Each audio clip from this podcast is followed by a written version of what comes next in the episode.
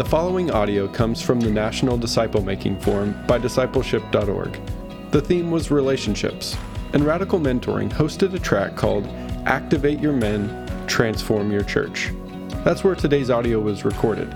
Make sure to go online and download a free ebook written by their founder, Regi Campbell. It's called Fill Your Seats.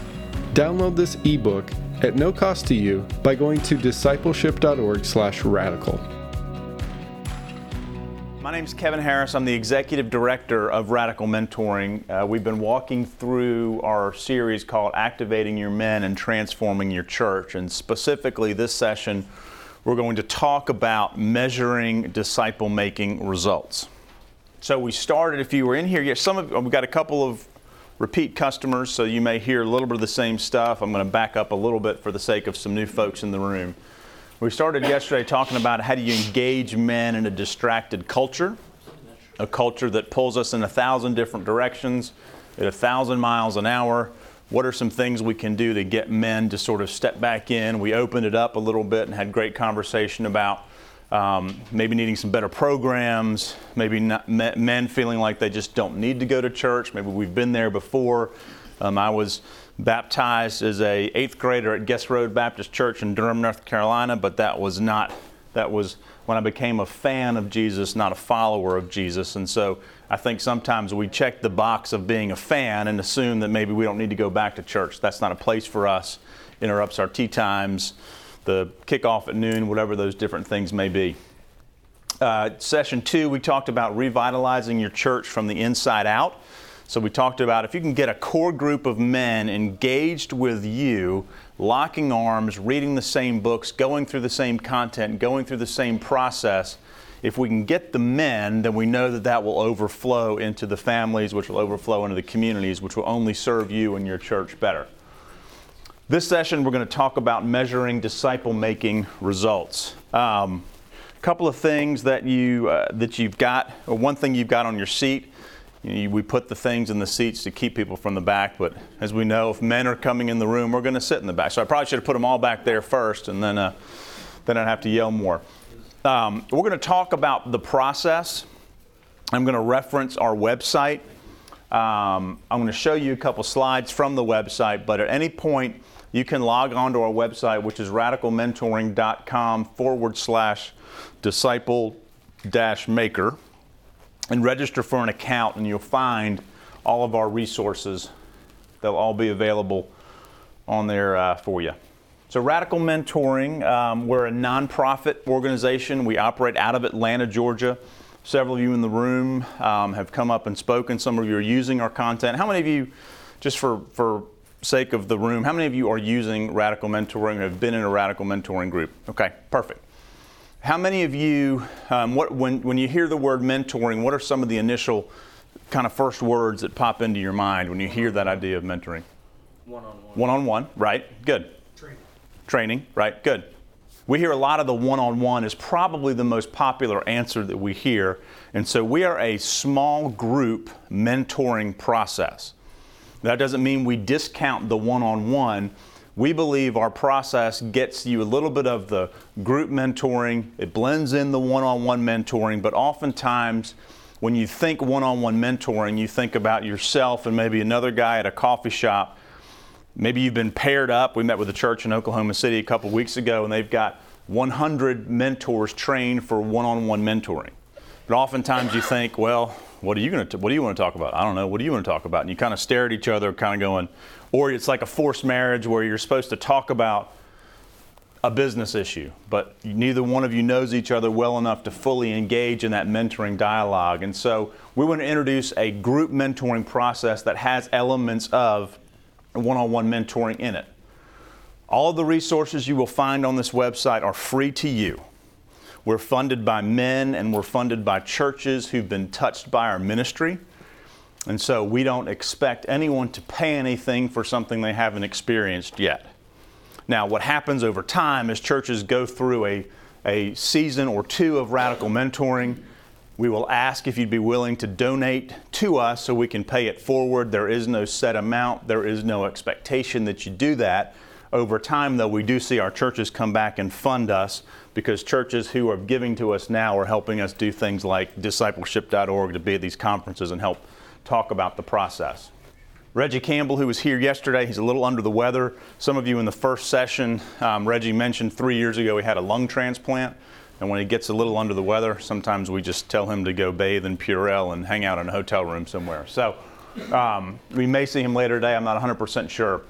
Uh, wrote a book, Mentor Like Jesus, and then myself, Trey Brush, who's here in the back of the room. Trey does a lot of our church relationships. We've got another gentleman who's at the home office um, who does a lot of our media and marketing. We really run the organization on a day to day basis. The model that um, Regi came up with is really not anything new.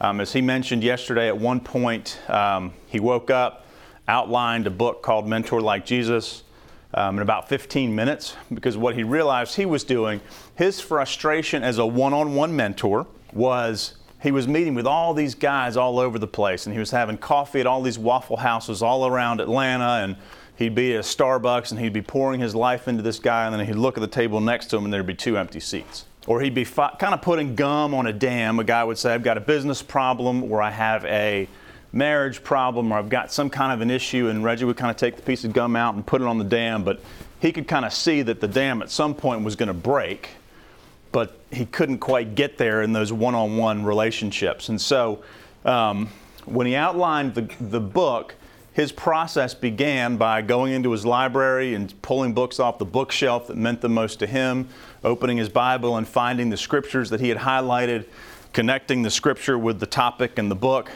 coming up with some homework assignments. Um, he would say, Love Dare. That book came out and they had some marriage exercises in there, so he pulled some things out of there and created a process. But the, the idea of Mentor Like Jesus, and we've got, uh, don't buy this copy, it's got a rip in the back. Um, I can give this one away. The idea was in Jesus' model, he was on purpose, completely self, selfless. We know he didn't, he didn't really get anything. Well, we got a lot out of the process. Jesus didn't get anything out of the process other than just pouring his life out into this group of men. We know he started with a group. You don't see a lot of one on one time other than sort of the, some of the application things. He handpicked his mentees. He sort of knew the, the kind that he wanted. He, he knew they weren't necessarily the most qualified. He would just pick guys that would gather around the table. He mentored for a short, defined period of time. Um, we have a nine and a 12 month mentoring track um, that we, we think seems to be the right dynamic. Scripture was at the core. He obviously referenced back Scripture. He wrote Scripture. We don't have the benefit of doing that. Um, but Scripture was at the, at the, core. Prayer was huge. He taught his guys how to pray. Uh, he taught along the way of life. It was not necessarily, all right, guys, today we're going to talk about this topic. Come over here. It was, what are you experiencing? What's going on in your life? Let's talk about that particular thing at that time. Incredibly transparent. They were committed to each other, and he required multiplication. So those, those are all outlined in the book. Um, my experience is, with radical mentoring is sort of threefold. Uh, in 2000, in, in, the fall of 2001, I got an email from a, a, guy that turned out to be Regi that I didn't know at the time, and it was um, if you'd like to be in this group, basically. Uh, write your obituary, which is really kind of a vision statement for your life, right? And so I was at that point um, 25, newly married. Um, and so my experience through radical mentoring came as a mentor, excuse me, as a mentee. Now I've meant, I'm on my second group of guys that I'm mentoring right now through our church in Atlanta.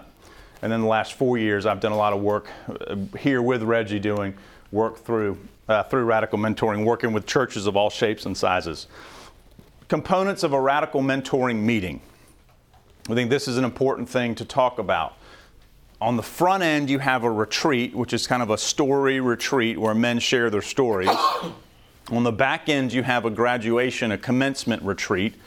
In the middle, you have these monthly three hour meetings. Now, half of you in the room are thinking one of two things. One would be, how do you get anything done only meeting once a month? It's a little bit countercultural. We like, um, we like weekly meetings. It feels better to have weekly meetings. And the other half of you are probably thinking, what in the world do guys talk about for three hours in a month? There's only so much Redskins football or Braves baseball that you can talk about, so three hours seems like a really long time. So here's the process, and again, that process is outlined on our website. There's a topic, so maybe the topic uh, for my guys right now, we're doing a session on fatherhood.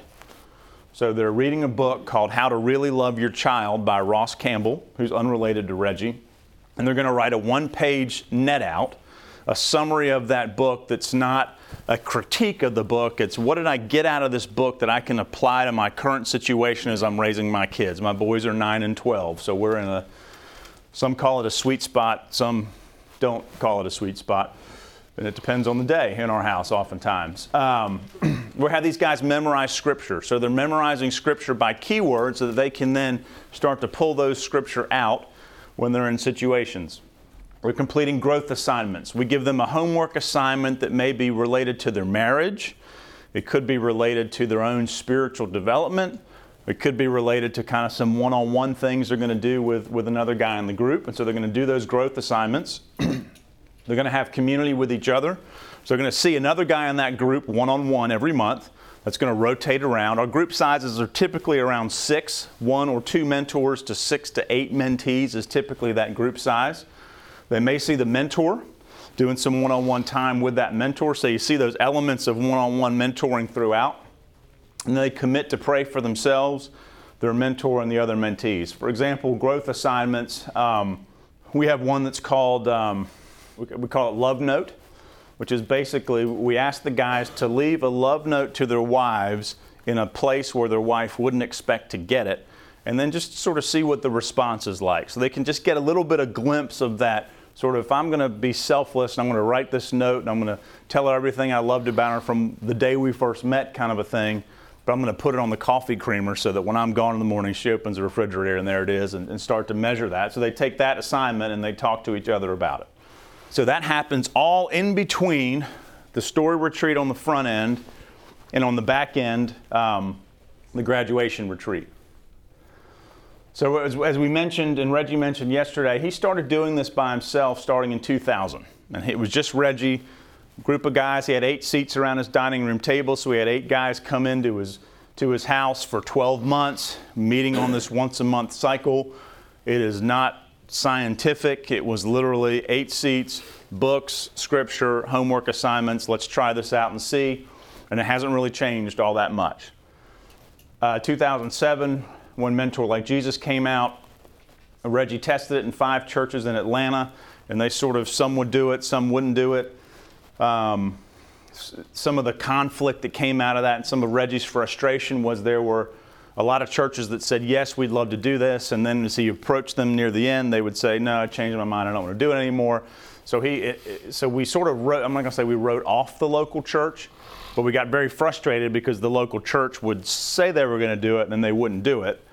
So then we focused on independent mentors, guys like Regi, some of you in the room who just have a heart to do this who want to who want to gather men around their table and spend time with them. The challenge with the independent mentor is you may have a thousand guys that say that they're willing to mentor, but then you ask them, do they have six or eight younger guys that they could would come into their house and they go, I don't know how to find those guys. And so the tension was church may not necessarily be doing what they said they were going to do with us. Independent mentors have a heart to do it, but don't have the men. And so a board member said, You've got to go back to the local church. And you've got to give it away.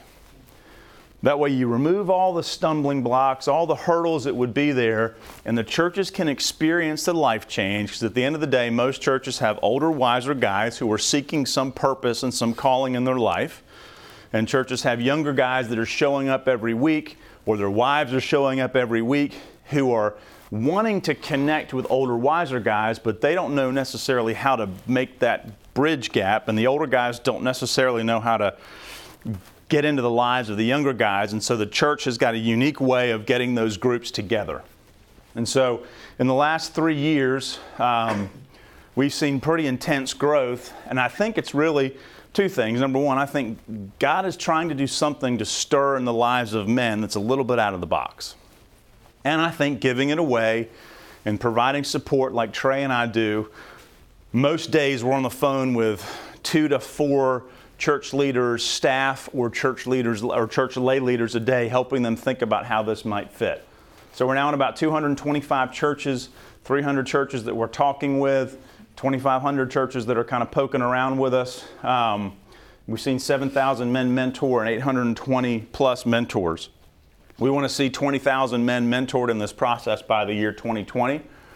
At a, at a, church that's expressing interest, they've simply gone to the website and created an account and they've accessed the process. That's that. Then what happens from there is um, you'll begin to not necessarily get pestered by Trey and I, but our desire is to connect with you on the phone and help you navigate. As I tell folks, the good news is we give away all of our resources. The bad news is we give away all of the resources. So if there's a question you have, more than likely it is somewhere on the website and it's available to you, but it can be a little tricky. And so Trey and I's job is to spend time guiding you in preparing, launching, and sustaining men's small group mentoring. And that's kind of why Trey and I get up most days. Um, because we want to talk with church leaders who are just trying to figure out how do you get this to stick not just for a, a season, how do you begin to get it to stick for a generation? And how do you begin to sort of see this thing go from multiplication, one guy with six guys, to next year's three groups? And you see this multiplication begin to happen, and all of a sudden you've got a group of men at your church who've all read the same books, who have memorized the same scripture, who have committed to confidentiality with each other, who have done the same homework assignments, and there's an incredible synergy that begins to happen in the local church when you have got these group of guys sort of going through that same shared process together. Today we're going to talk about measuring um, disciple making results. Questions, comments so far? Great question. Yes, yeah, we, we talked a little bit about it yesterday, and we talked about this idea that words matter. Um, so Regi, neither Regi nor I are seminary pastor guys, and so Regi called it mentoring at the very beginning because that's just what he, he was doing. He was discipling. We think there's a subtle, again, um, there's a subtle cultural shift happening that there may be some men that see the word discipleship and they may think either I've been discipled already, right? I go to church every Sunday, or I watch it online, or I listen to a podcast, or whatever. So you got a group of men that think I've already been there, done that. You may have a group of men that think, I don't think I got something happen, there's some shame. I'm not, I don't think I can be in a discipleship group. And so mentoring is, um, I'm not going to say broader, culturally relevant. I'm not going to say it lowers the, I want to say lowers the stakes a little bit, but it makes the entry point feel like it's more accessible. I mean, for me, I thought I was going to go into a group and I was going to get mentor, but I was also going to get to rub elbows and network a little bit. And what happened is I began to experience an older, wiser guy who was just taking what was given him and he was dumping it out, and we were all trying to catch it with the goal of us dumping it out again. And so it is discipling, it's leader development. We see a lot of these different terms sort of pop up around it.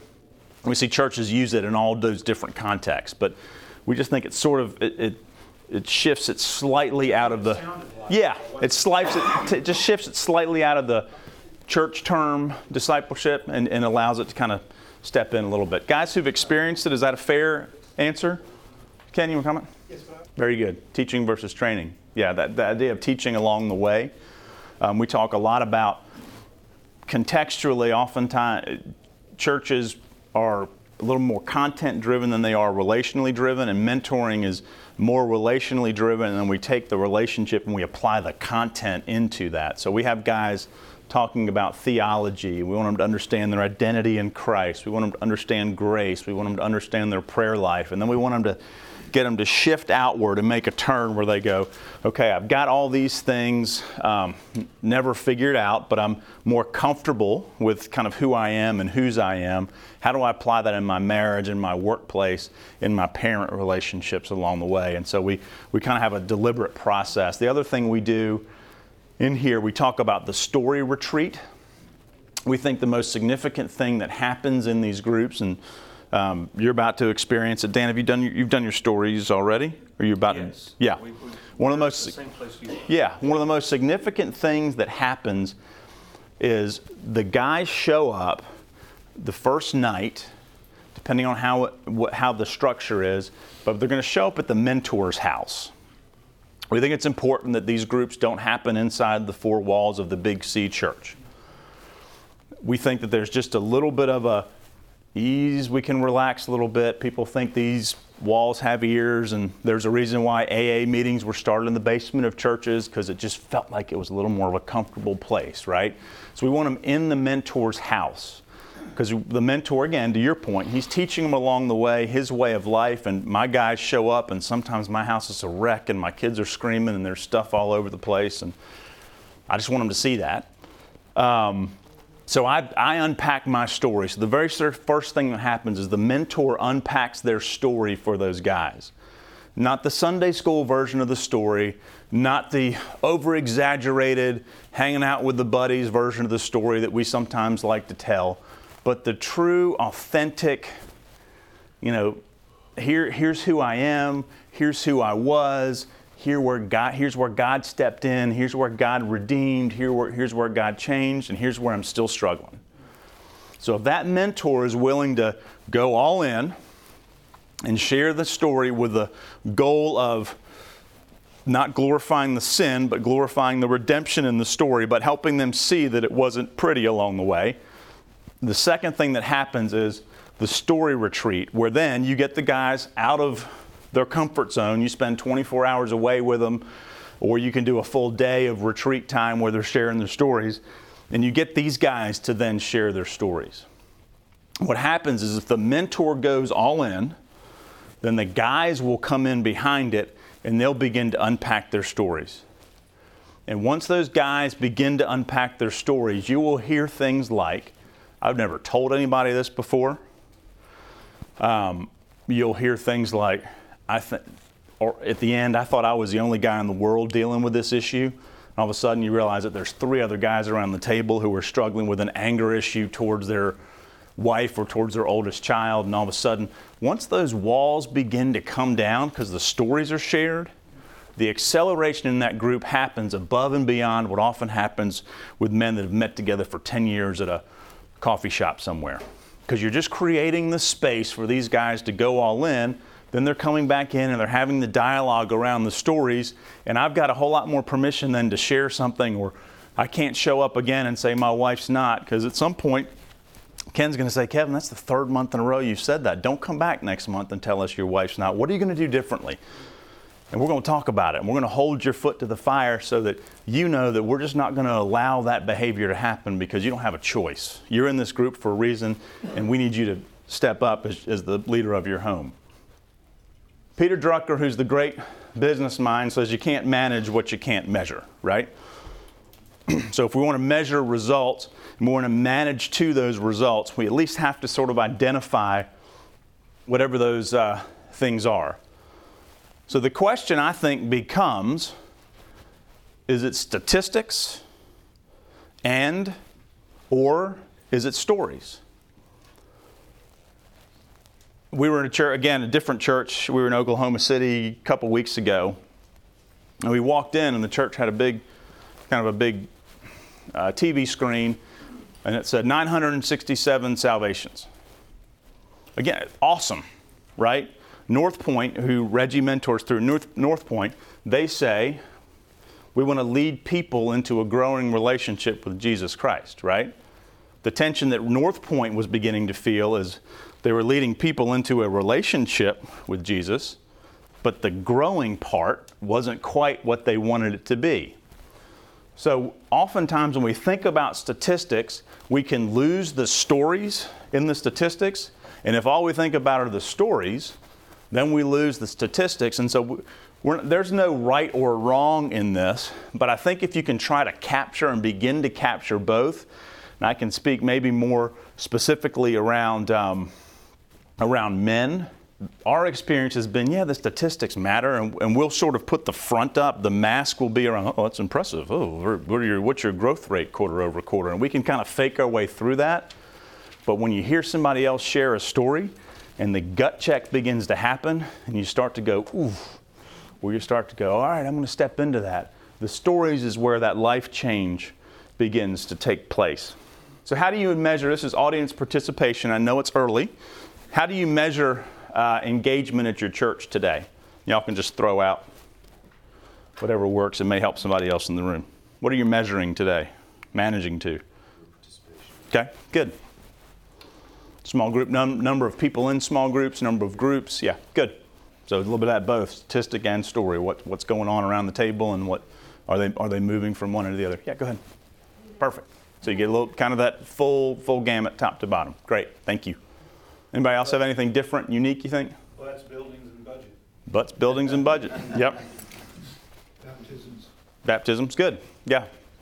So it's never easy. That's right. You got to you're going to have people with different backgrounds and, and different um, philosophies. North North Point, as you know, is a groups church, and so the only um, the only me- the only thing they publicly talk about is the number of groups.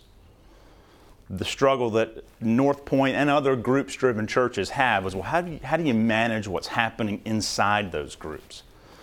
And so when we talk about mentoring or, or being in a mentoring group, um, we're not asking a leader to stop doing anything and then focus on radical. That's on a mentoring group. The power of that monthly three-hour meeting is we don't want you to leave your small group. Because if you leave your small group and you go over here to do this, then what happens to the small group? Then it sort of flails around for a little while, right? Small groups have a really intentional purpose. Your best small groups may not be great teaching. Your best small groups may be just helping get the church a little bit smaller. It's great community. It may be th- you meet three out of four weeks a month, but if you're not there, that's okay, right? Mentoring groups, we want to elevate that, and so we'll talk about along the way. And you guys, please ask ask questions. Um, we talk about guys signing a covenant commitment, saying they'll be at every meeting, they'll read every book, they'll do every homework assignment, they'll do all the one-on-one with the mentor and with the other guys in the group. So we want them to sign knowing what they're committing themselves to. We want, to, we want that covenant document to be the opt in or opt out for a guy where he can look at his age and stage of life and go, I think this is, I can do this, or this is just probably in the right time for me. And so having guys apply and having them sign a covenant, having them bring their wife approved calendars, which I know sounds, if I could tell you the number of times where I've got stuff on my calendar that I had, or my wife has stuff on her calendar that she's probably told me a dozen times, and we finally figured out that Google's a great way to manage our calendar so we get everything in one spot. I'm not going to say I've ever forgotten an anniversary or a birthday, but I might have at some point in the last 18 years of marriage. But having him bring that calendar, it sort of goes, you know, you, you want your bride to know or your husband to know what you're at, what you're going to be a part of. Because if you're in a group like this for a season, there are going to be nights when kids go down and you're having you're reading a book on prayer. And you're reading a book on fatherhood or whatever it might be. And you want your wife to know that this is this is important to the family and the direction of the family. But there's going to be some sacrifices that have to be made. So that's why we ask for all those things up front. There's a question over here. That's a great question. Uh, let me see. I think I've got it in here. I can't remember. No, no, no, no, no, no, no, no. It's a great question. We, and I, I may hold that for a second, Okay, sure. but do not let me leave without mentioning that. Because um, that's critical. There's two critical things that churches, when I get a call or Trey gets a call from a church, there's two things that we often hear when it's not working well. One of them is the, the mentor may not be right. We talked about most of these sort of in that traditional sense attenders, members, volunteer hours, groups, baptisms, givers. Um, and again, none of this is none of these are bad things. They're, they're things that have to be measured because you have to manage to something.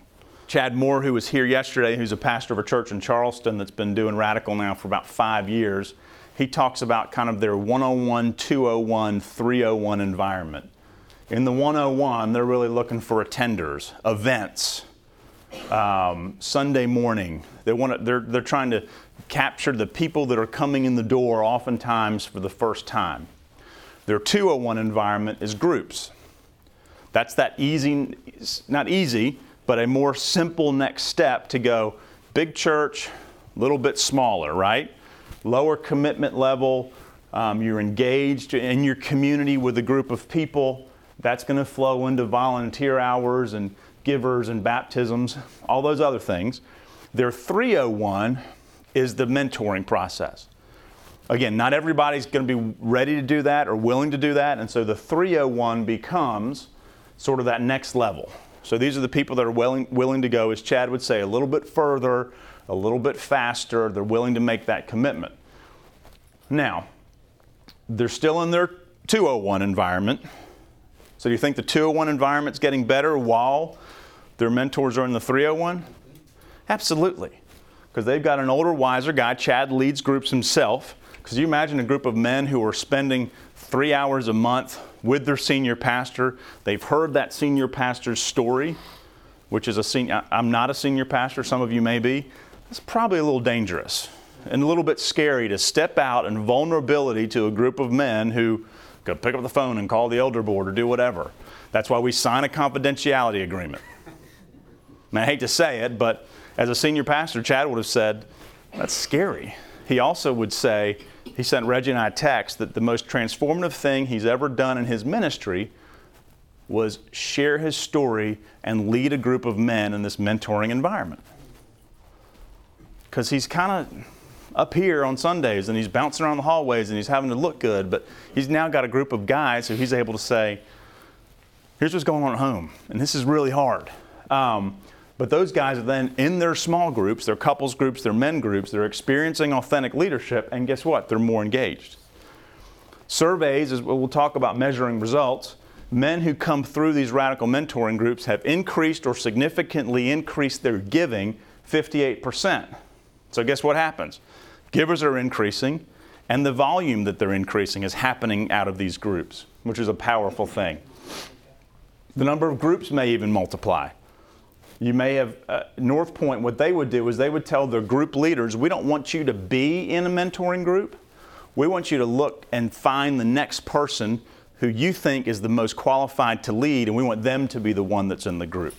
So that they now are multiplying their groups and they're getting people outside of that those comfort zones, right? Do you think um, the people that come on a Sunday morning and are meeting people for the first time are getting a different view of the church because they've now got a group of men or women who are engaged in the process and they're much more engaged and aligned with their local church? Absolutely. So we can't discount the traditional measurement. Chip and Dan Heath are authors who um, wrote a book called Made to Stick, which is kind of a marketing uh, marketing book. They're, uh, I think they're Stanford University guys. But what he says is, and this goes right back to the comment over here statistics are rarely meaningful in and of themselves. They will and should and almost always be used to illustrate a relationship. It's more, infor- more important for people to remember the relationship than the number. Again, that idea of you got to have both.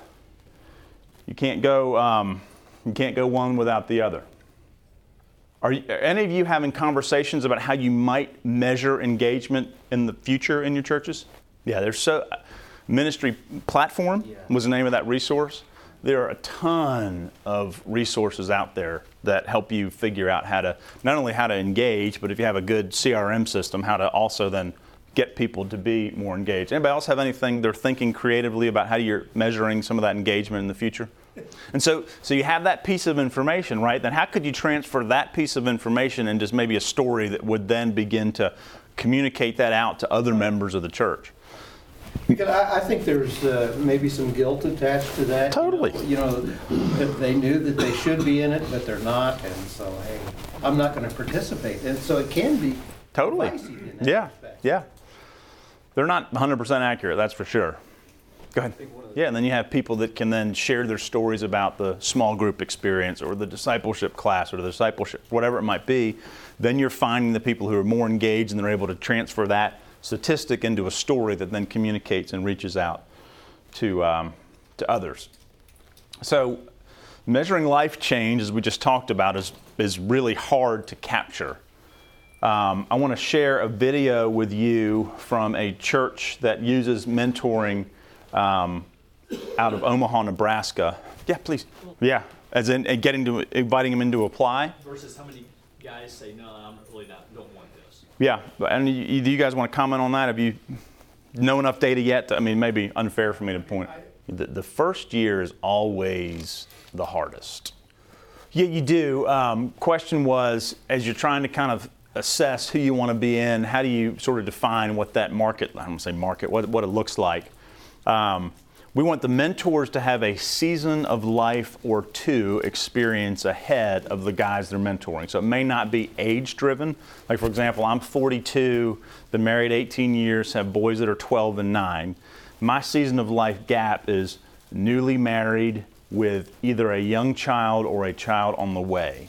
Because when I got off the rails in my career, it was right about where they were because somebody said, hey, travel when your kids are young. So I kind of found that as my space. We also think you want to have, this is not a great place for a non believer. For a non believer, you don't want one person to be the project of the other six guys around the table. New believers, I think, are, are fine. I do think if you have um, singles and married guys, you keep your married guys together and you keep your single guys together. We'll, uh, we have a singles track that you can follow that strips out the married, married exercises. Only because if you're single, you want to talk about the things married guys are talking about. And if we were honest, sometimes the married guys want to talk about the things the single guys are talking about. But you want to keep them in their sort of same demographic group.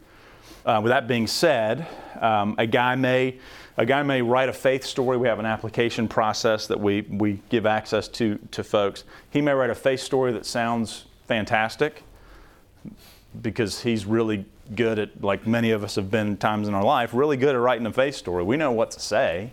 And so they may come into that group sort of thinking one thing about themselves and coming out the other side realizing they, they weren't who they thought they were at the beginning. And, and that's a, and a, and a positive change. So you do try to kind of keep some of those things together.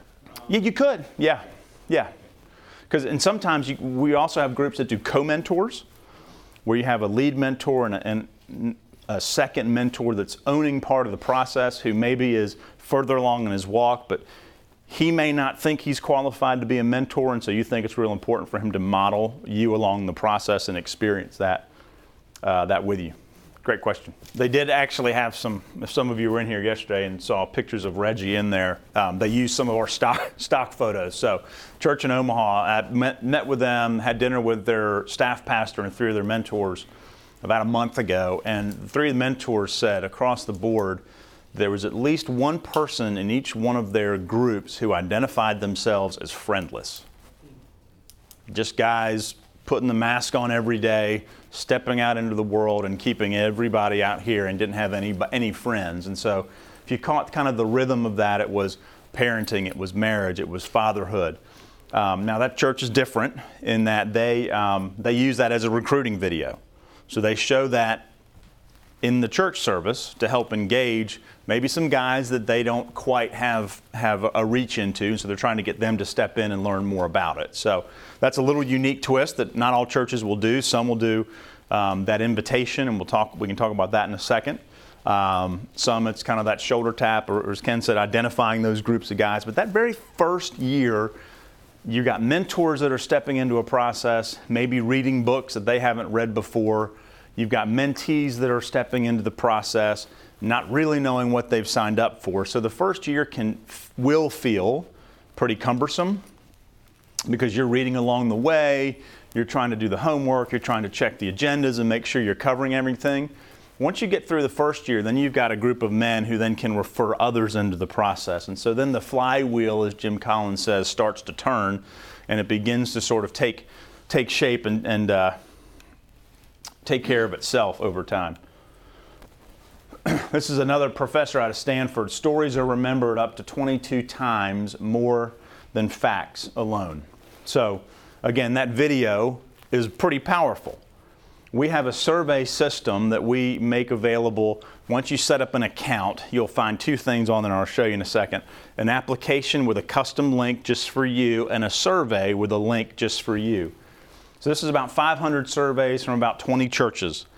And this is sort of the, the reporting that has come in. 97% of the men have deepened their walk with God. Their 98% overall life has improved. 96% their marriages have improved. 98% they've improved as a man and a leader. 90% have developed intentional male relationships. 58% have increased giving to their churches. So you got the stories from that church in Omaha, and then you've got the statistics of what we're seeing sort of from men that are coming out, outside of the, the mentoring group on the other side. Think this is powerful. 12 mentors who've each led at least five groups since 2001. So 12 guys, at least five groups, dating back 17 years. There's 88 groups represented. There's 655 men represented, and out of those 655 men, you've got 16 divorces, which is 2.44 percent. Which is amazing. Which is amazing. Because when you can get guys into that environment and they can begin to talk openly about things that are going on, and they've got another group of men that are talking into their lives, again, it's sort of that idea of I'm not doing this alone. I, am not struggling with something unique that only I can, I feel like only my wife and I are dealing with. Yeah. Can you give that number? Yeah. Yep, 88 groups, 655 men, and then 16 divorces, which is 2.44%. Under three. Have you compared that to like the average in the church or? This is from multiple places. And we all know some of the kind of the cultural statistics of 50%, and that's for, you know, that's Christians, non Christians. Um, this one is one that just sort of resonates with a lot of folks because it just shows, again, it shows the, the power of it's real easy to quit on your own, but if you got a group of men who are struggling along the way with you and who are talking about the same issues you're talking with, it makes it a little bit harder to be the one guy that says, I'm going to walk away from, from my marriage. Let's talk for a few minutes about the website, then I want to answer your question about mentors, and then I just want to open it up. So when you go to the website, you'll see this button up here on the right hand side, and again, you'll get to it through that uh, web address on that flyer. Click on the My Account button, and you'll see listed four steps prepare, equip, connect, and launch. Four simple steps to kind of go from I'm thinking about it to getting a group going.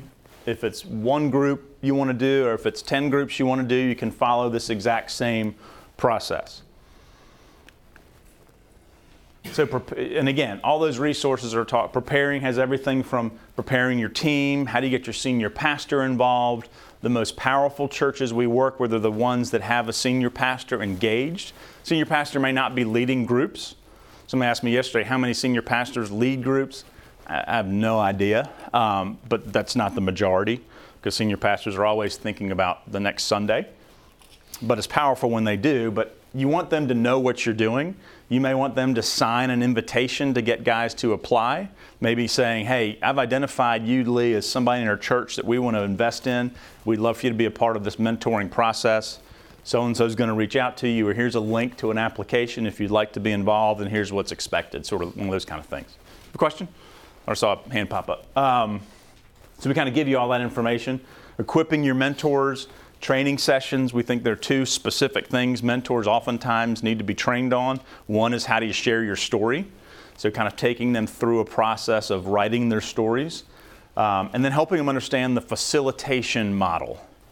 That this is not a teaching model, this is a facilitation model that has a lead facilitator being the mentor but then over time, and probably the same things happen in your group, you facilitate less, and the other guys in the group start to take over and they start to facilitate a little bit more. And so, um, helping them understand what that looks like, how do you connect your groups, and then how do you get ready to launch? The four, four steps. Most people don't want to look at those four things, they just want to understand the plans, right? And so we have a nine month recommended plan and a 12 month recommended plan that are kind of tested from different resources from different churches that communicate back with us. You can see here sort of that flow of inner man, theology, prayer, character to outer man, marriage, priorities, and church. Um, yesterday was asked why nine months, which one's better? There is a better or worse. Um, we candidly did the nine month plan because most churches ask for nine months, because it just sort of fits the calendar and the schedule of the church. As you can see, you're losing a lot of things oh, just in three months. You're losing fatherhood, um, workplace, grace, kind of an important topic. But you can't do everything sort of in that period of time. And so um, we, we have 24 topics in total. So there's other ones you can choose, but these are sort of that recommended, um, recommended track you can follow. Underneath that, you'll find Trey. You've got that those um, matrices you can pass out um, for me. A matrix. Trey's going to pass one out to, to you if you got one yesterday. Obviously, don't take one. If you've got multiple people from your church here, maybe just take one. But it's a one-page snapshot that shows you what that mentoring season looks like. Shows you the book, shows you the homework assignment, shows you the recommended scripture memory. The other thing we've done is we have a binder. So if you really want to get aggressive and you don't really want to read the one pager, you can push this button and download 124 pages, which will give you everything you need to say for each topic. Well, I think five copies of the homework assignments from the first month until the last month, all sort of in one spot. And it's editable. And it's editable. Yes, not edible, editable. Um, Word, Word documents, that's actually a great point. Word documents or PDF. I will tell you if churches change anything, they, they will, may change the books. We have a staff of three, and there's way too, my, I think my Kindle right now has got 89 samples that I've sent that I need to get to between now and when Jesus comes back, which hopefully isn't too soon because I got a lot of reading to do. Um, but maybe it would be good if it was soon. Sorry, it's early. You know what I mean. Um, so oftentimes you can do, there's a column with a, you can put your cursor in, delete that book out, and put your own book in. The specific book title is really never mentioned again. So all it says in these documents is the book. I will caution you that um, take your, if you're a pastor, take your pastoral seminary trained hat off when you think about book selection and think about the guys who read on average 2.8 books a year, I think is what the American male reads right now. We ha- actually had a church that just did these surveys. Um, the pastor took out two recommended books and put in two great books by Tom Rainer, very church specific books, the Diary of the Deceasing Church and the something about dying church members. Great books. We just got the surveys back. We had 28 of the 45 guys surveyed. Guess what the two least most most is that the most least popular or the two least popular books were? Two books by Tom Rainer. Not a criticism of Tom Rainer or the content, but these guys lost Bo's Cafe and they lost this great identity book. This great identity book pulled out of it, and they just weren't. They didn't resonate enough with the guys. Now they're great for that church topic because what you want to do in that church topic is you want to help these guys understand that the church has provided this for you, and we want you to begin to plug back into your church so your church doesn't become a deceased or dying church, right? But they pulled some really good ones out to fit those other two in, and it didn't quite resonate with the guys. So you have the same thing for the matrix, 12 uh, month matrix and binder. We talked about these applications. When you log into that account, there's a button on the bottom that says application. This link would be tied directly to your account. You can cut and paste that link out, add it into the whatever email it is you want to send out or you want your senior pastor to send out. They click on that link, they apply to be in the group. You get an email back that says, Kevin Harris just applied, finished his application to be in your group, and you can pull all those applications out.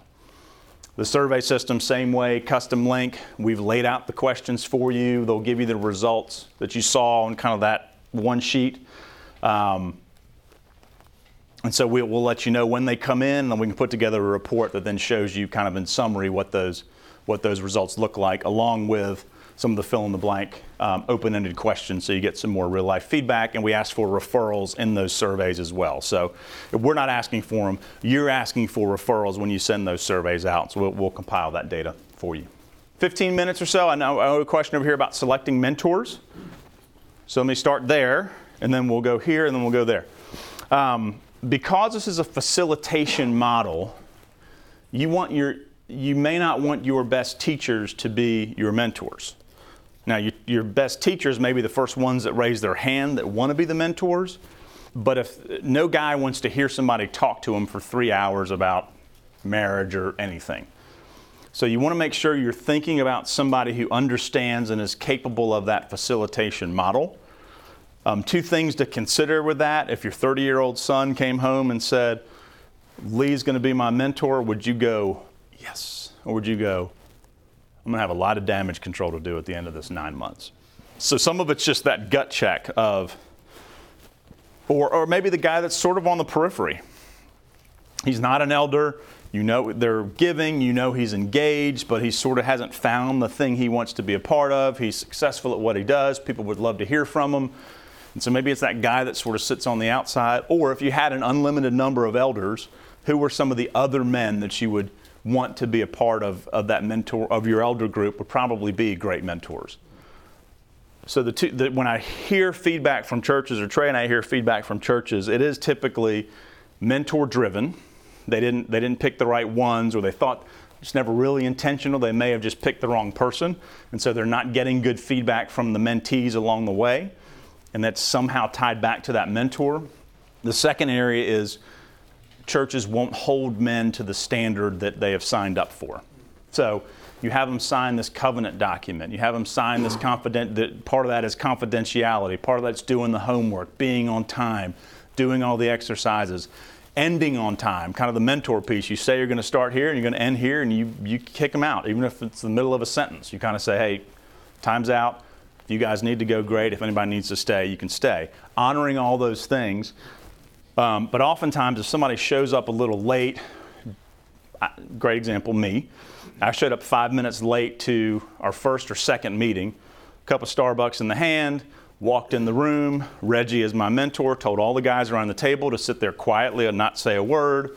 So I walk into unbelievable silence for about two minutes. I sit down. Regi looks at me very calmly and says, Okay, now we can get started.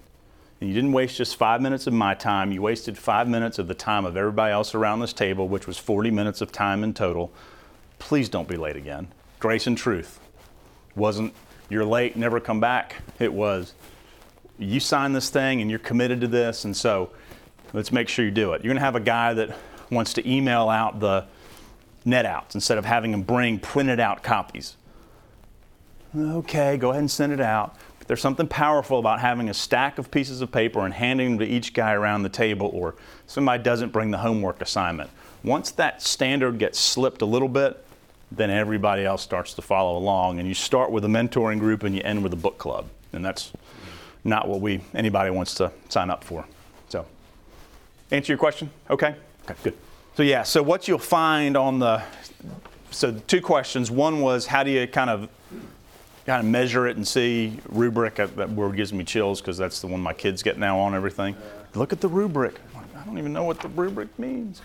Um, so that was the first question. Second question was, do you have sort of a flow of things? So what you'll see in here is this is your book for the next month, your assignments for the next month, and your verses for the next month. So before they leave, you may be handing them the book, or you may be saying, before you leave, I want you to go download the book or whatever, however you want to get access to the book, do it whatever way you want to.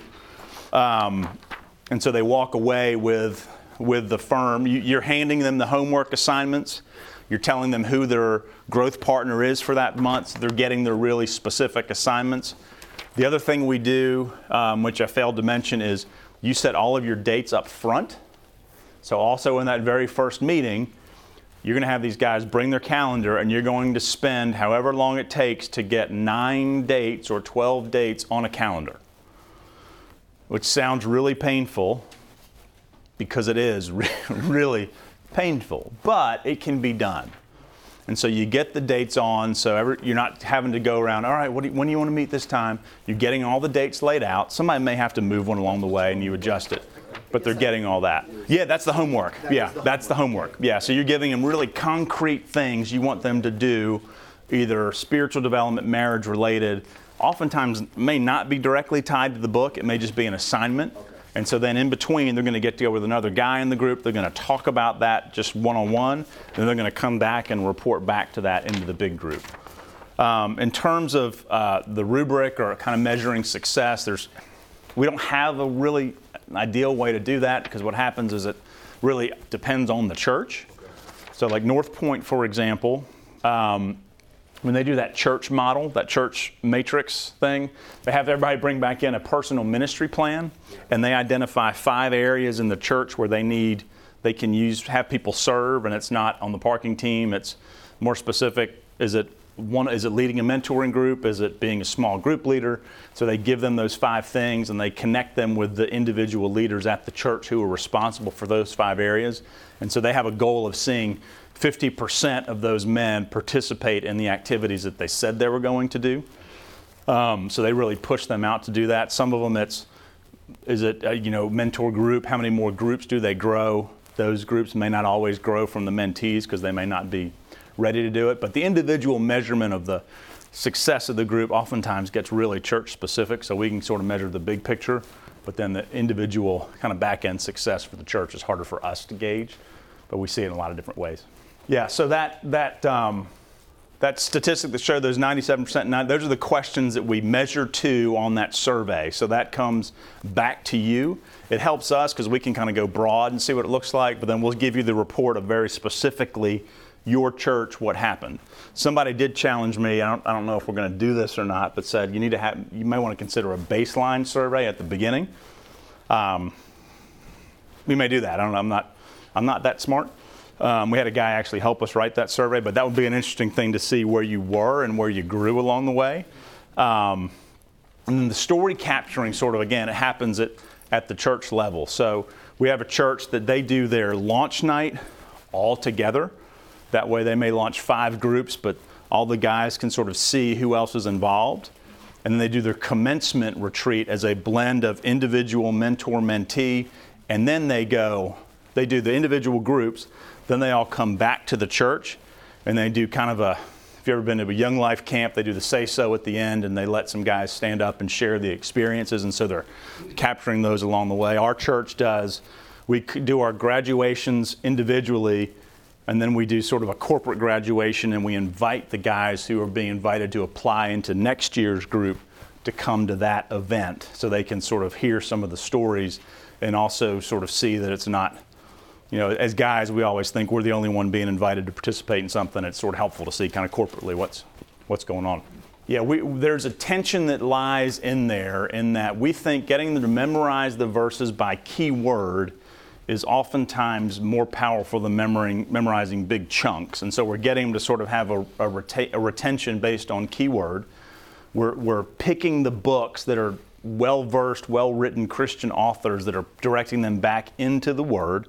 So we kind of have a, we believe that the more complicated it becomes, the less likely somebody is to apply. Guys in my group, we, we did a month of uh, reading a book, the proverb, proverb a day. We did that for a month.